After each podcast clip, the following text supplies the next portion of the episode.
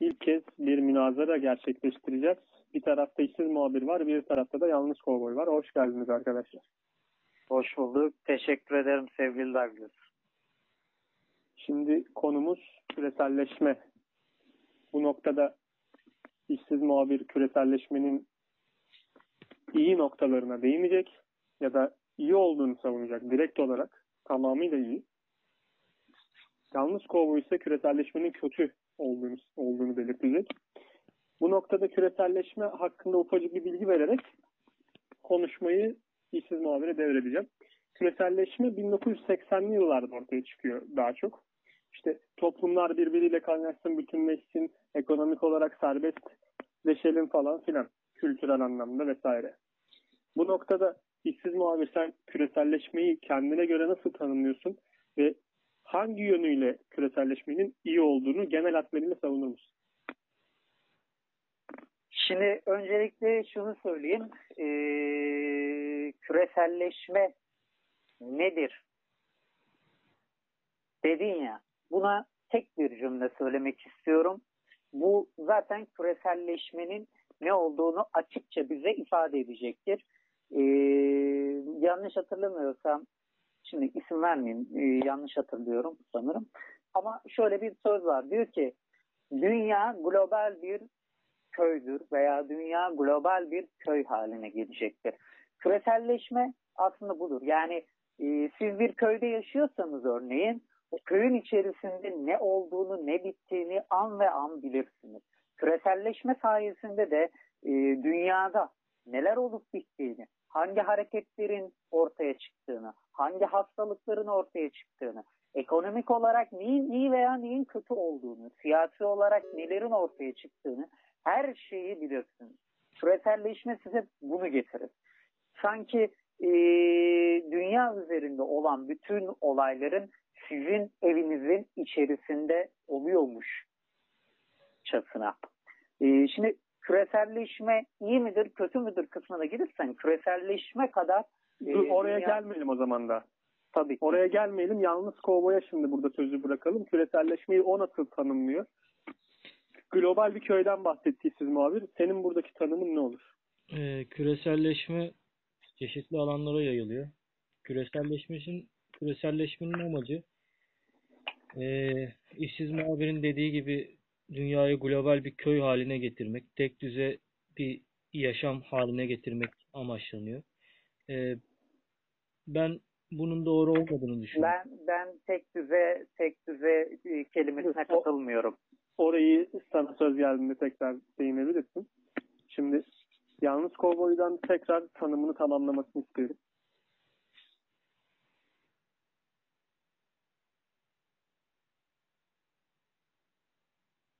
Tanıyorum. İşsiz muhabiri hakkı devretmiş oldu. Tek düzeye katılmadığını belirttin. Neden? Tek düzeye katılmıyorum çünkü dünya üzerinde globalleşmenin getirmiş olduğu globalleşmenin getirmiş olduğu çeşitli teknolojik gelişmeler aslında insanı tek düzeye indirgemiyor. Teknolojik gelişmelerin yanı sıra aynı zamanda çeşitli kültürel gelişmeler de insanları tek düze indirgemememekte. Yani tek düze bir insan modelinden bahsediyorsak eğer biz şu anda e, örnek veriyorum herkesin aynı dili, aynı kültürü, e, aynı modayı, aynı takımı takip etmesi olur.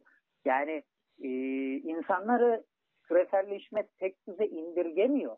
Nasıl? İnsanları insanları teknolojik rekabetle birlikte örneğin e, sen iPhone marka telefon kullanıyorken başka birinin Samsung marka telefon kullanmasına yönlendiriyor. Kesinlikle ve kesinlikle küreselleşme insanları tek düzeye indirgemez. Şimdi bunun üstüne yalnız kovboy. Verecek bir ben, cevabın var mı? Başka ben, bir soruyla da devam edebiliriz. Douglas, öncelikle eğer münazara yapacaksak senin süre tutmanı istiyorum ve birbirimizin sözünü kesmeden karşılıklı saygı çerçevesinde bu münazarayı yapacaksak ben varım Douglas. En başından bunu söyleyeyim. Hepimizin belli bir dakikası olsun. Veya Ben bir şey Şu an şu an şu an zaten senin dakikandan gidiyor bu arada. Şu an Ben bir şey söylemek istiyorum. Benim dakikamdan da alsın arkadaş. Problem değil de e, ortada fol yok, yumurta yok. Eniştem beni niye öptü? Hayırdır yani. E, kendisinin lafını mı Tamam. kestik? Kendisine Tamam, kırıcı tamam. bir söz mü söyledik? Şimdi şimdi yalnız kovboy. Douglas bak şimdi lafımı kesti. Ben ne dedim?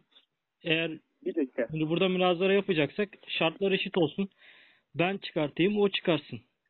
Söyleyecekler Olay şu. dinleyiciler Onun ver. onun argümanlarını dinledik az önce. Evet. Siz muhabirim. İşte Şimdi- tek düze olması değil olay diyor. Sen küreselleşme, küreselleşme e, teknolojisi gelişmiş ülkelerin e, fakir ülkeler üzerinde kurduğu bir hegemonyadır. Tamam mı?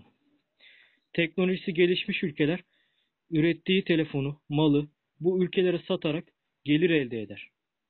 Bu küreselleşmenin en başlı temellerinden bir tanesidir. Küreselleşme dediğin zaman sadece e, aklımıza doğanın yok olması gelmesin. Tabii ki de doğanın yok olmasında da büyük katkısı var bu küreselleşmenin. Çeşitli teknolojik aletler gökten zembille gelmiyor yani. Bunları üretilirken doğaya zarar veriyorlar. Bir pilin bile ömrü doğaya zarar veriyor yani. Şimdi diğer konulara değineceksek, siyasi yola değinecek olursak da bu büyük ülkeler kendi emellerini gerçekleştirmek için terörizmi kullanıyorlar. Şimdi Neden kullanıyorlar? Lafımı kes. siyasi siyasi olarak te- terörizm olaylarına girmeden önce ekonomik konusunda bir soru soracağım ikinize de. Evet. Öncelikle işsiz muhabire ben sorayım. Yalnız Kovboy ekonomik hegemonyadan bahsediyor. Dünya Bankası, Dünya Ticaret Örgütü eliyle 1970'li yıllarda başlatılan bu şey aslında diyor ki küçük devletlere bir ekonomik hegemonyadır. Bu Evet. konuda bir düşüncen var mı? Farklı bir şey söyleyecek misin yoksa Yalnız Kovboy siyasi açıdan devam et. Şimdi ben e, öncelikle şunu söyleyeceğim.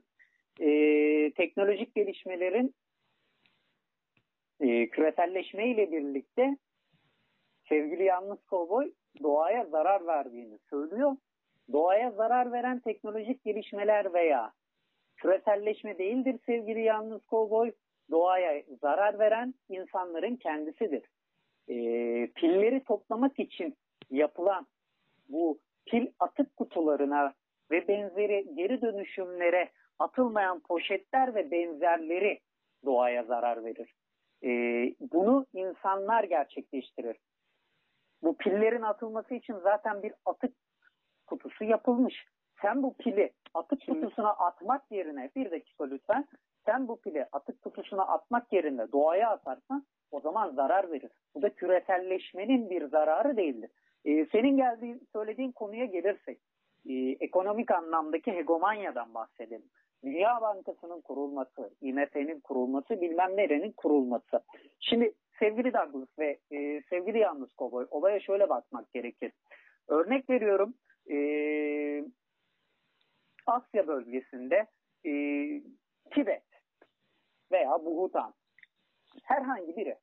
Bunların teknolojik gelişmeleri, teknolojik gelişmeleri, e, sanayisel gelişmeleri, işte kendi kendi halkının e, ham madde ve gıda ihtiyaçlarını karşılayabilmek adına tabii ki e, yoksul ülke olmalarından dolayı belli bir belli bir e, getiriye ihtiyaçları var. Bu getiriyi de tabii ki Dünya Bankası veya IMF ile karşılayacaklar. Başka bir yerle karşılayabilmelerine imkan yok.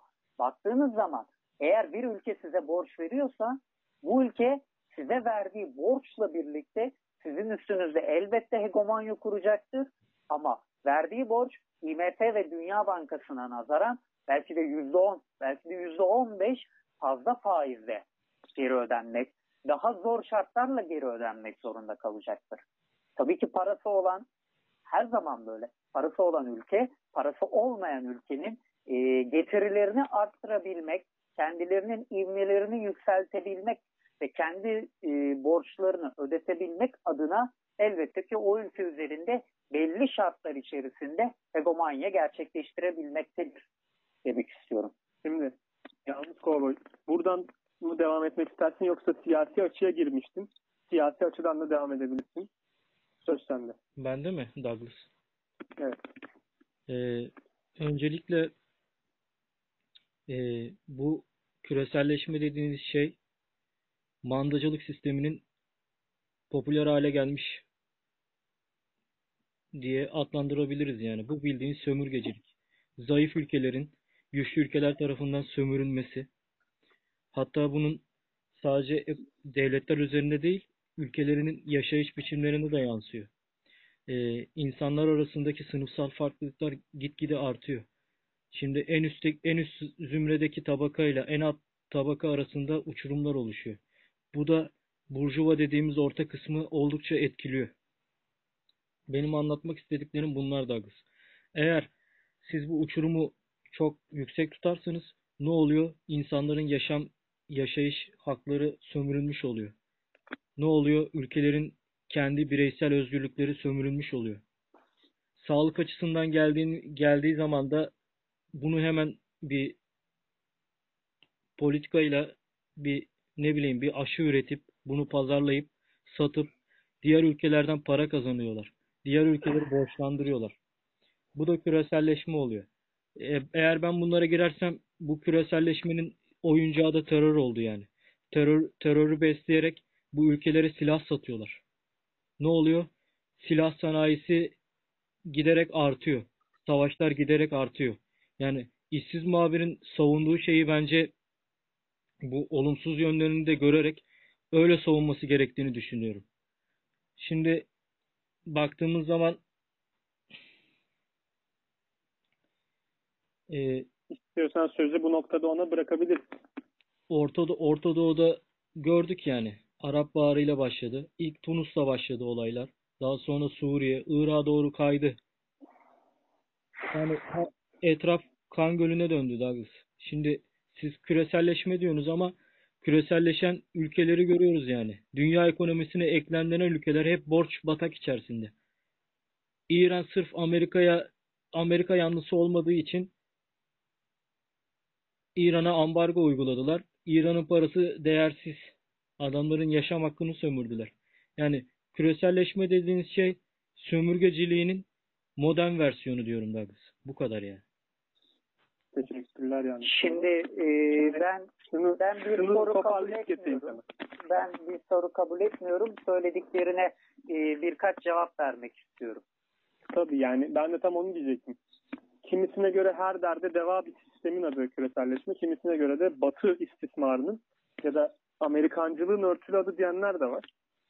Şimdi yalnız Kovboy Tunus, Suriye, İran buralara değindi. Arap evet. Baharı'na değindi. Terörizasyona değindi. Sen buradan nasıl bir cevapla devam etmek istiyorsun? Ben şöyle bir cevapla devam etmek istiyorum. Şimdi e, en büyük örneğinden bahsedelim. İran'dan bahsedelim. İran örneği verdi ya. Şimdi e, sevgili Douglas, bilmiyorum yalnız kovboy e, dünya gündemiyle ne kadar haşır neşir ama e, İran dediğimiz ülke sınıfsal farklılıkların sınıfsal farklılıkların zaten e, pik seviyede olduğu bir ülke. Hani sınıfsal farklılıklardan dem vurdu ya yalnız Kobo. Baktığınız zaman İran'da İran'da e, elit kesim olarak tabir edilebilecek maddi açıdan güçlü kimseler e, saçı başı açık çok rahat bir şekilde ortalıkta gezinebilirken e, yoksul olarak tabir edebileceğimiz kesim e, sokakta dahi yürüyemiyor. Sokakta dahi yürüyemiyor. Mesela e, bu en büyük örnek. Bunu kime sorarsanız sorun. Siz bugün bu zamana kadar e, İran'dan Türkiye'ye gelen misafirleri, turistleri hiç gözlemleme fırsatını buldunuz mu? Sanırım bulmadınız. Ben böyle bir fırsatı buldum ama. Kendileriyle de konuştum. Kendileriyle konuştuğum zaman da kendileriyle konuştuğum zaman da bu tezin ne kadar gerçek olduğunu, bu cümlelerin ne kadar gerçek olduğunu bizzat gözlerimle gördüm. Diğer Arap Baharı gerçekleşen ülkelerden de mi oldu? Ya insanların özgürlük istemeleri, demokrasi istemeleri neden kötü olsun ki?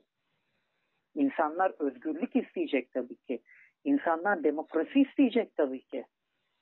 Sevgili Douglas.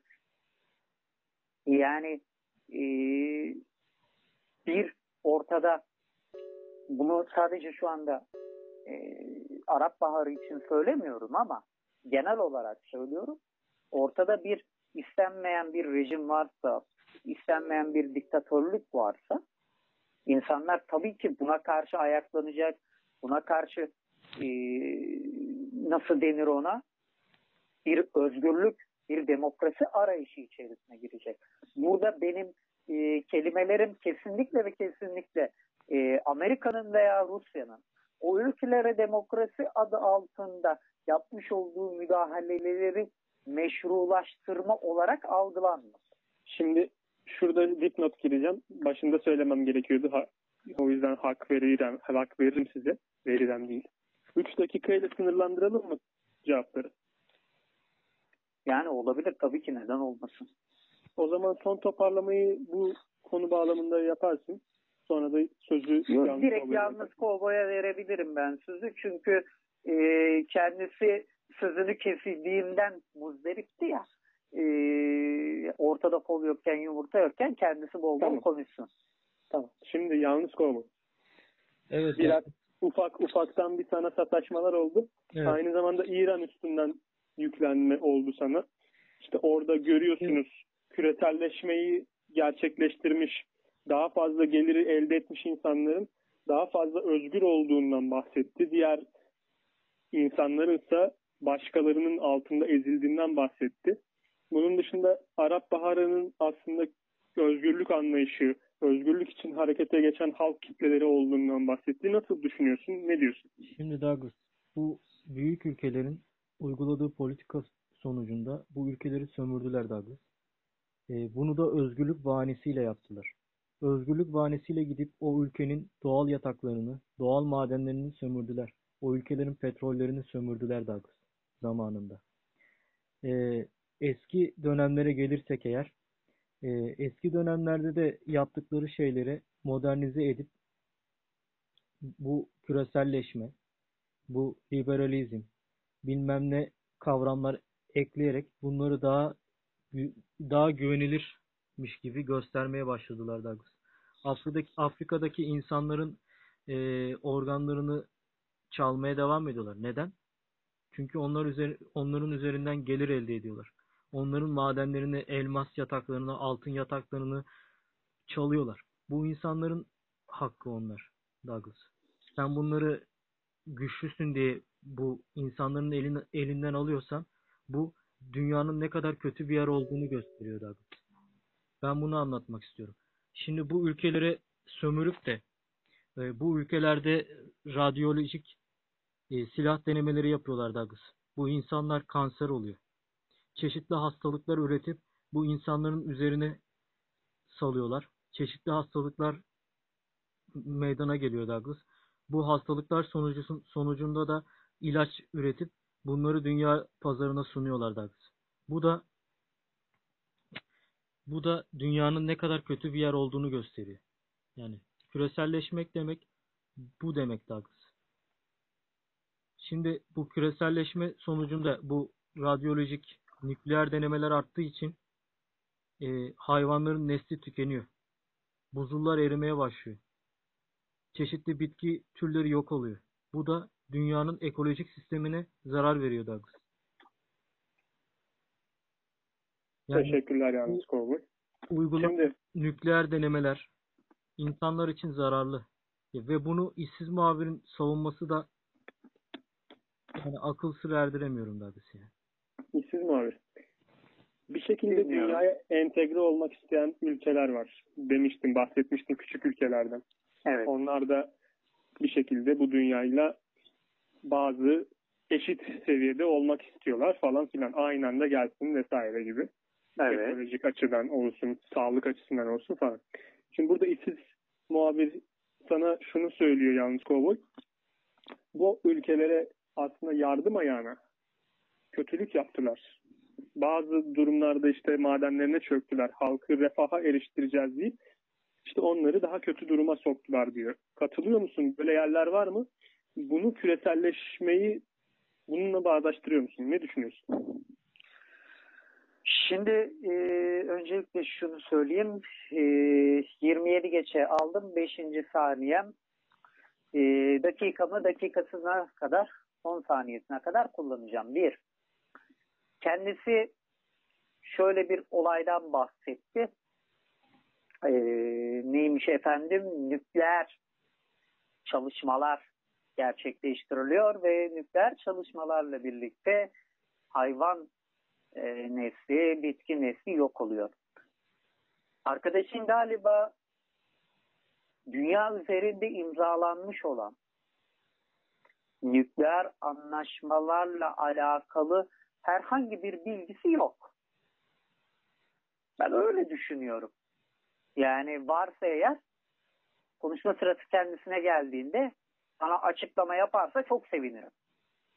Yani bu nükleer anlaşmalar neyi içeriyor, ne içeriyor? Herhangi bir bilgisi olmadan konuştuğunu ben şu anda çok iyi bir şekilde anlıyorum. İkincisi diyor ki hastalıklar salıyorlar ülkeye, ülkelere. Hmm. Yani şu mu oluyor? Koronavirüs, koronavirüs küreselleşme sayesinde, küreselleşme sayesinde insanları hasta etmek amacıyla ortaya çıkarıldı. Bu mudur yani? Bu kadar e, basit bir açıklaması mı vardır? Bir hastalığın, bir virüsün, işte SARS'ındır, e, COVID'indir. Oradan girecekler. Yani sevgili Douglas yapabilecekleri başka bir şey olmadığında insanların SARS-CoV'dan falan girecekler. Üçüncüsü bu küçük ülkelerle alakalı hegemonyadan da bahsedelim hemen son bir dakikamın içerisindeyken. Küçük ülkeler üzerindeki hegemonyadan bahsettiğinde de e, ben burada şunu söylüyorum. Bakın küreselleşmeye evet, küreselleşmeye evet ama yabancı sermayeye hayır. Yani e, aslında bu ne demek istediğimizi açık ve net bir şekilde beyan ediyor diye düşünüyorum. Çünkü bu arkadaşın söylediği yabancı sermayenin yabancı sermayenin direkt oraya giderek ana damarlarından atar damarlarından birine girmesidir. Bu konuda e, şu an için söz hakkını bırakmak zorunda kalıyorum zira son 10 saniye. Teşekkürler İçilim abi. Şimdi Şimdi yalnız kovboy. Sözü öncelikle sana bırakıyorum o zaman. Bu konu hakkında konuşacaklarım varsa bu direkt konu olarak. hakkında direkt e, bilgi üzerinden konuşalım Douglas. Amerika 1945 ile 1992 yılları arasında 1032 nükleer bomba denemesi gerçekleştirmiş. Rusya 715 1949 ve 1990 yılları arasında. 1952-1991 yılları arasında İngiltere 45, 1960-1996 yılları arasında Fransa 210, 1964-1996 yıllarında Çin 45, 1974-1998 yıllarında Hindistan 3, 1998 Pakistan 2, 2006-2016 yılları arasında Kuzey Kore 4 nükleer bomba denemesi gerçekleştirmişler. Ee, bunlar gözle görülebilen yani bu bilgilere kolay ulaşabiliyorlar yani açıp yani en basitinden kaynakça gerek görmeden bunu Google'a yazmayla bile bu denemelerin denemelere ulaşabiliyorsun Douglas. Ben lafını Şimdi kesiyorum. Çok özür dilerim. Ses alamıyorum Lafını şu anda. Bilginiz sevinirim. olsun. Heh. Ses alamıyorum. Bilginiz olsun. Tamam. Kesik kesik geliyor sesiniz. Yalnız kovboy biraz konuşur musun? Heh, şimdi bu bilgilere ulaşmak Geliyor mu şu Çok an basit. sesi? Hala kesik kesik alıyorum ne yazık ki. Ee, ben şu anda süreyi zaten e, kendi saatimde de durdurdum. Herhangi bir problemi yok. Ses düzelsin öyle konuşalım. Ben şu anda cidden sesi kesik kesik alıyorum. Ne söylediğini anlayamıyorum bile. Şimdi geliyor mu peki sesim? Ha, şu an daha iyi. Şimdi En basitinden nükleer denemeler, denemeler yaz Google'a. En basitinden hangi yıllarda ne kadar nükleer deneme yapılmış bunun bilgisine ulaşırsın. Bu nükleer denemeler sonucunda ne oluyor? Ülkenin ülkelerin dünyanın ekolojik sistemine zarar veriyor. Ne oluyor? Canlı neslinin tükenmesi, türlerin tükenmesi. Ne oluyor? İnsan hayatlarının solması gibi şeylere meal vermiş oluyorsun. En basitinden sana Çernobil faciasını bile söyleyebilirim yani. 1990'lı yıllarda oluyor. Bu Çernobil faciasının en büyük nedenlerinden birisi de ülkeler arası rekabet. Bu nükleer santrallerin kurulmasının amacı ülkeler birbirleriyle yarış halinde olmalarından dolayı. Doğayı katlediyorlar. Bu patlama sonucunda Karadeniz'deki insanlar kanser oldu. Bu patlama sonucunda çoğu insan hayatı son buldu. Şimdi bunlar hep küreselleşmenin oyunları. Sen bunu savunursan ve bana hiçbir bilgin yok dersen bunda yanılmış, son, son 30 olur. saniye. Anladın mı? Ee, son bir dakikası var cevap, arkadaşım. Cevap ver dedim. Ben de sana nükleer denemeler üzerinden cevap verdim yani. Bu Şimdi, o zaman denemeler sonucunda da dünya yok oluyor ve bunu sen savunuyorsun. Bu da akıl kârı iş değil yani. Nasıl savunuyorsun? Ben de anlamış değilim. Yalnız Kovboy'un sözlerini dinledik işsiz muhabir diyor ki nükleer rekabet var. Çernobil evet. faciası da görünen bir örnek olarak önümüzde diyor. Ve sağlık sisteminde manipülasyon yapılan durumlar oldu. İşte kuş gribi, domuz gribi vakaları falan filan. Neyse hı hı. burada sen bu noktada küreselleşmenin bir manipülasyon aracı olarak kullanıldığı noktasında ne, ne düşünüyorsun? Şimdi hemen e, çok önemli bir konuya değinmek istiyorum. 1990 yılına kadar Sovyetler Birliği 1991 yılına kadar da Amerika Birleşik Devletleri ve Birleşik Krallık 1996 yılına kadar da Çin ve Fransa doğrudur yer altında nükleer denemelerini sürdürdüler. Bu konuda hemfikiriz. Ancak 96 yılında imzalanan kapsamlı nükleer deneme yasağı anlaşması söz konusudur. 96 yılında imzalanan yaklaşık e, 30 ülkeye yakın ülke tüm nükleer denemeleri durdurma sözü vermiştir 96 yılından itibaren. Kendisinin söylemiş olduğu Hindistan, Pakistan ve Kore Hindistan, Pakistan ve Kore bu nükleer deneme yasağı anlaşmasına imza atmayan ülkelerdir. Bunu da belirtmek isterim.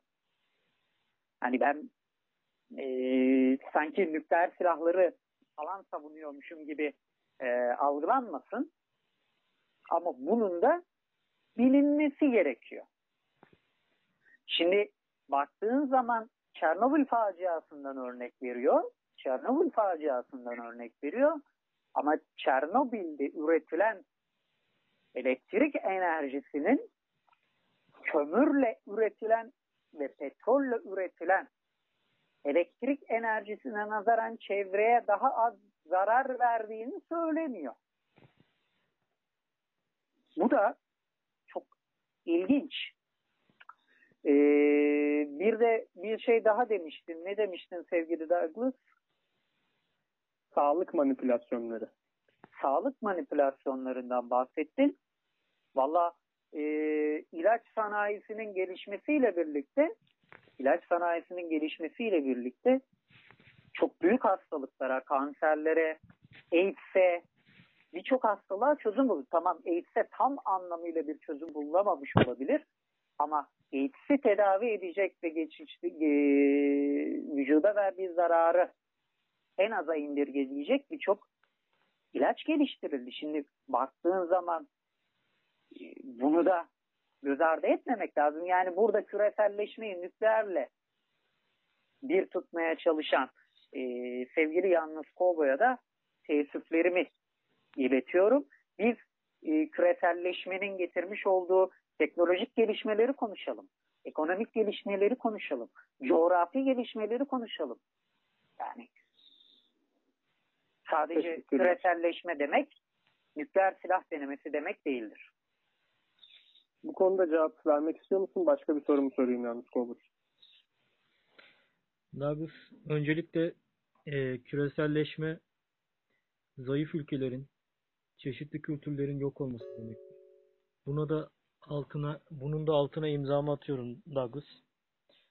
E, dünya çeşitlilik, çeşitli ağaçların, çeşitli bitkilerin, çeşitli hayvanların, çeşitli kültürlerin olduğu ol- olduğu yer olması gerekiyor. Dünyanın e, güzel bir ortam olması gerekiyor. Eğer teknolojik gelişmeler gerçekleştiriliyorsa bunların hayvanlara, bitkilere, ağaçlara zarar verilmeden yapılması gerekiyor. Şimdi küreselleşmeyi savunuyor. Ama şimdi askeri ücret ne kadar oldu? 2800 oldu galiba. Ee, şimdi bir telefon almaya kalksan en dandik telefon 2000 lira. Ee, şimdi benim çeşitli çeşitli arkadaşlarım var.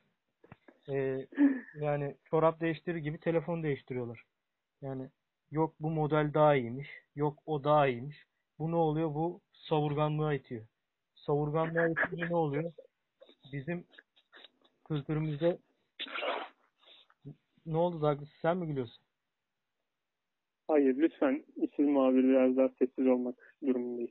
Peki özür dilerim. Ee, o zaman ben bu görüşmeyi bırakıyorum. Çünkü saygı duyulmadan yapılan bir münazara benim için hoş değil. Lütfen Ee, or- oraya takılmadan Ben herhangi bir şey söylemedim. Sadece Yok, e, ar- araya bu güldüm. Ağzımı bile açmadım yani. evet, bu saygısızlık Douglas. Yani Şimdi ben şimdi benim soruyu- yaşam yaşam standartları çok mu güzel Douglas? Ben bu soruyu değerli dinleyicilerimize ileteyim ve şimdi o zaman buradan ben görüşlerimi son, sonlandırıp hoşça kalın arkadaşlar.